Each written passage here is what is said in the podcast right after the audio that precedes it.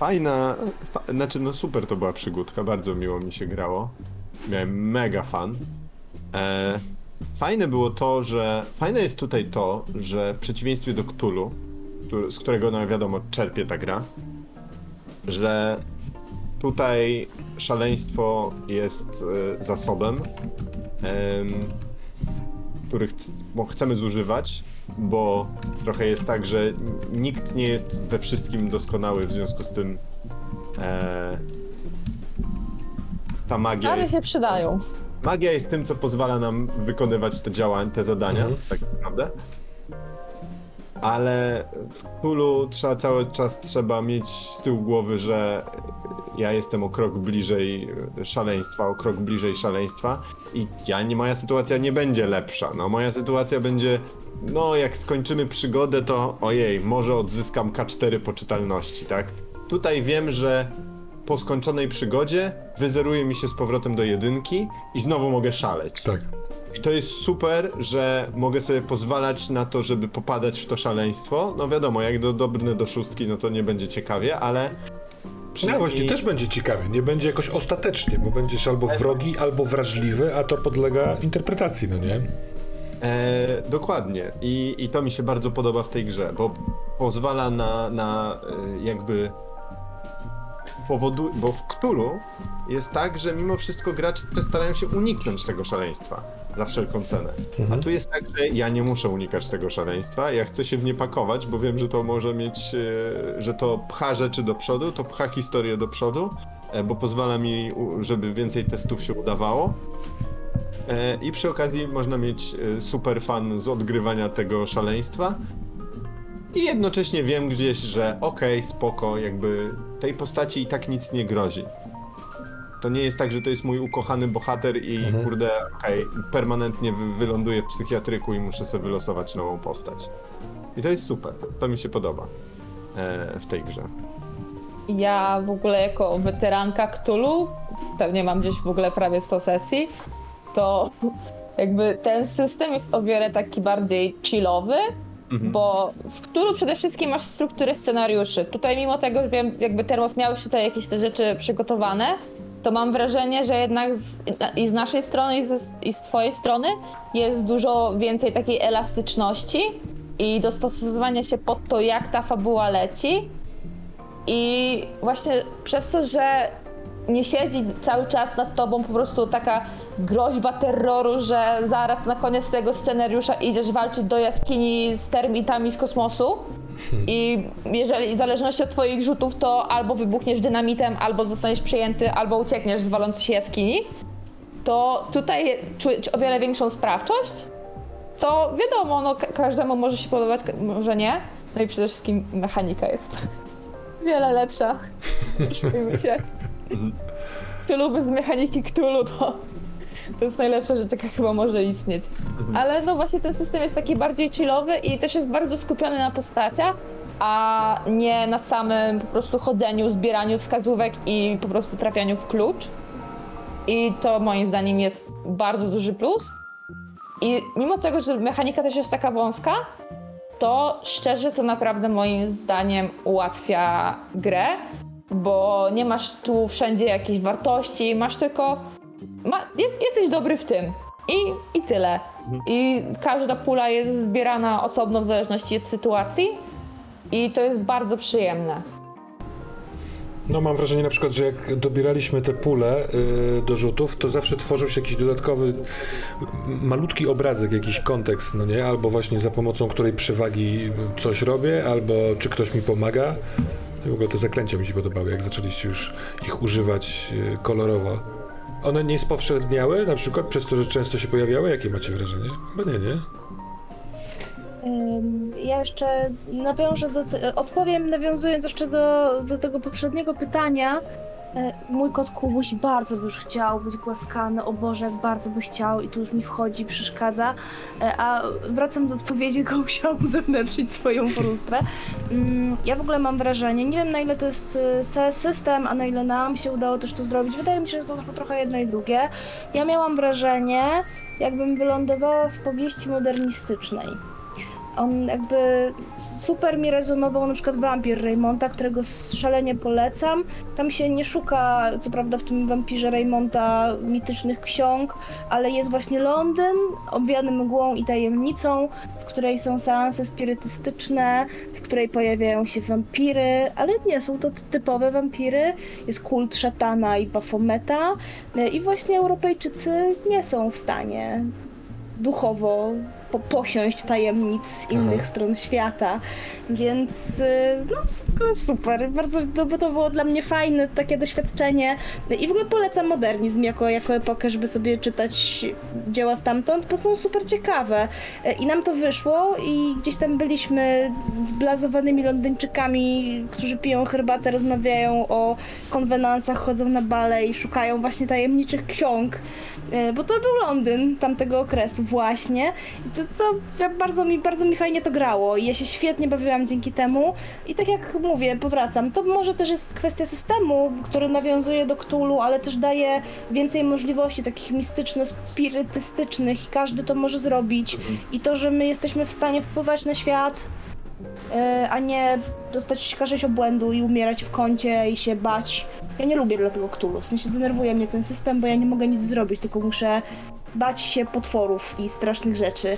A tutaj mogę mieć swoje kotki z porcelany i być super fajna, więc to było super.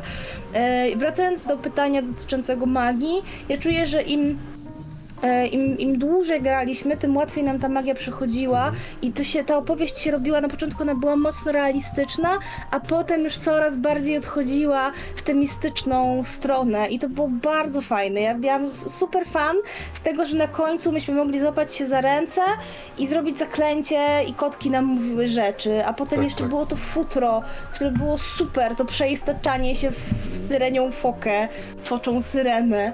No super, jakby ja miałam duży fan i jakaś ta druga część, szczególnie kiedy już się umagiczniliśmy, ona była dla mnie taka, że ja po prostu z zapartym tchem śledziłam, co tam się z nami dzieje i w ogóle się cieszę, że nie dostaliśmy hajsu za tę księgę. W sumie fajnie, dobrze, że tak się stało, bo Europejczycy nie posiądą wiedzy z innych stron świata i tego się trzymam. Także to była moja opinia, dziękuję za jej wyrażenie, oddaję patent głosu do studia.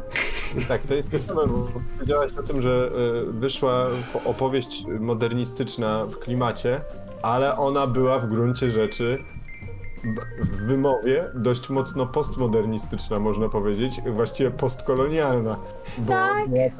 Głęboka krytyka kolonializmu brytyjskiego. Ale paradoksalnie właśnie Raymond tak robi w Wampirze. Właśnie dokładnie tak samo robi, więc bardzo polecam przeczytać go, tego Wampira. To nie jest długa książka, jest w ogóle dostępna na Wikipedii po polsku za darmo i legalnie.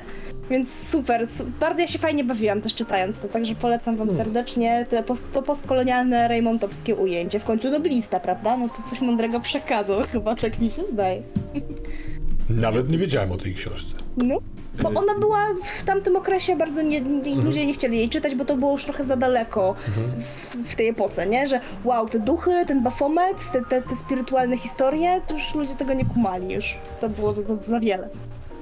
Ja nie wiem, czy nie jest tak, że Reymonta nam się obrzydza w pewnym sensie, bo jesteśmy za głupi na to w liceum i musimy zmęczyć tych chłopów i później... No, chłopi też są mało reprezentatywni, nie? Oni byli ważni w tamtej epoce, bo pokazywali pewną panoramę społeczeństwa, a tymczasem inne jego teksty są o wiele ciekawsze, także zajrzyjcie do Reymonta, bo jest naprawdę fajny. A jeszcze chciałem tylko powiedzieć w nawiązaniu do tego, co powiedziałaś, Marcelino, że dokładnie miałem te same odczucia, zgadzam się z tą w 100% i nie wiem też, na ile Termosie ty na ile to wyniknęło naturalnie, a na ile ty gdzieś to zaplanowałeś, że tak to będziesz robił, że tak to poprowadzisz, bo nie jest to wprost powiedziane w zasadach, w broszurze, ale jakby reakcja tego, że kustosz naszej gry, Termos, nam powiedział, okej, zdobyliście sobie drugi punkcik obłędu i jakby drugi punkcik obłędu wszedł każdemu z nas od tak i nie było żadnych konsekwencji, ale jak później Maria dostała trzeci, to nagle się zaczęło okazywać, dobra, kurde, są konsekwencje tego, że dostajemy ten trzeci punkt obłędu, czwarty punkt obłędu. I jakby ty to wrzuciłeś jako pierwszy, że Maria dostała punkt obłędu, na trójkę wskoczyła, i my wtedy poczuliśmy, zaczyna się robić gęściej, grubiej. I później kolejnej osobie wskoczył trzeci punkt obłędu i znowu było jeszcze grubiej. I dla mnie to było takim momentem w ogóle, kiedy dokładnie kiedy ta nasza opowieść wyszła z realizmu i weszła w ten taki realizm magiczny, powiedzmy. Mhm.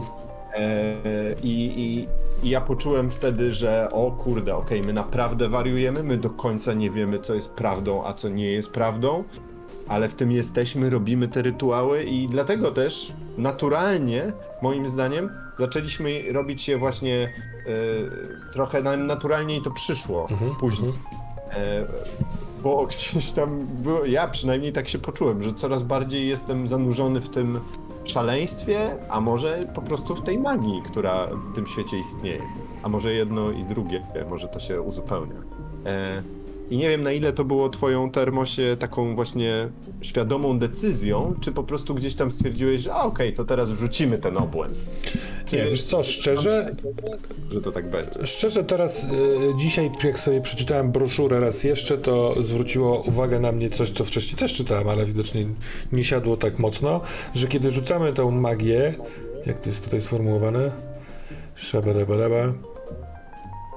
jeśli jest wynik wyższy niż twoje obecne szaleństwo, podnieś swoje szaleństwo o 1 i opisz ten przerażający moment. To jest to jedno zdanie, którego w pierwszej sesji trochę nie pamiętałem, ale faktycznie, że ładnie to wyszło, zgrabnie, że o ile to szaleństwo wchodzi powoli na niskim poziomie, to nie ma co szarżować, a im dalej w las, tym większe wiewiórki. Tak.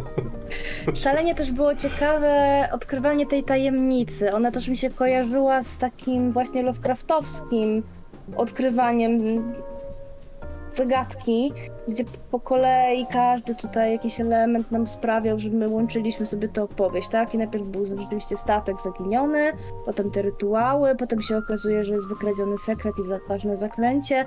I to fajnie się składało i to właśnie było Lovecraftowskie, ale nie nudne w Lovecraftowski sposób, bo niestety jakkolwiek Lovecraft podłożył pewne podwaliny pod ten gatunek, który my tutaj w sumie trochę gramy, tą konwencję, którą gramy, no to przynudza. Sposób rozwoju tej akcji, tak, to jest jednak trochę już za wolne dla nas dzisiaj i my to jakoś zrobiliśmy tak ciekawie i to było bardzo fajne dla mnie, szczególnie w sytuacji, kiedy porozmawiałam z Mac-człowiekiem, którego nazwiska nie pamiętam już teraz, Foster. Dziennikarzem. Foster, właśnie, bo jest dużo tych maków właśnie w Londynie. I jak on zaczął mi tłumaczyć i jakaś taka właśnie taka wizjowość nastąpiła, że ja jestem niby tym dziennikarzem, ale mówię jak ktoś inny i te sny jeszcze dodatkowo i to się złożyło też do kupy już w ogóle, a potem jeszcze ta wizja z Sybillą.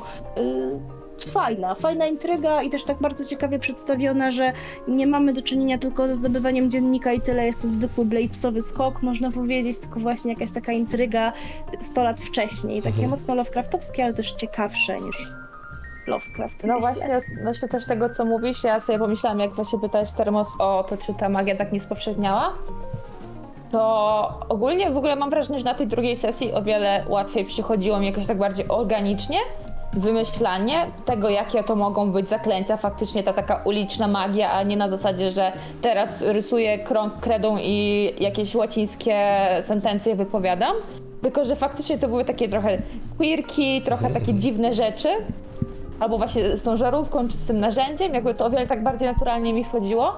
A druga rzecz jest taka, że tak, no, odnosimy się trochę do Cthulhu, to Cthulhu jest ta mechanika forsowania, to trochę dla mnie magia jest tutaj czymś podobnym, bo ona pozwala ci robić rzeczy lepiej, ale też dodaje o wiele więcej tak naprawdę smaku całej historii, bo w Cthulhu powiesz, no nie wiem, dobra, to ja poświęcam więcej czasu, a tutaj właśnie dochodzi ten aspekt tego szaleństwa, tego, że jeżeli ci się podniesie, to właśnie jest ten opis, właśnie tak jak teraz robiliśmy, ale też to, że jakby opisujemy jakiego rodzaju to jest rytuał, jak wyobrażamy sobie, że on działa, w zależności od tego właśnie jak potem jak rzut nam wejdzie.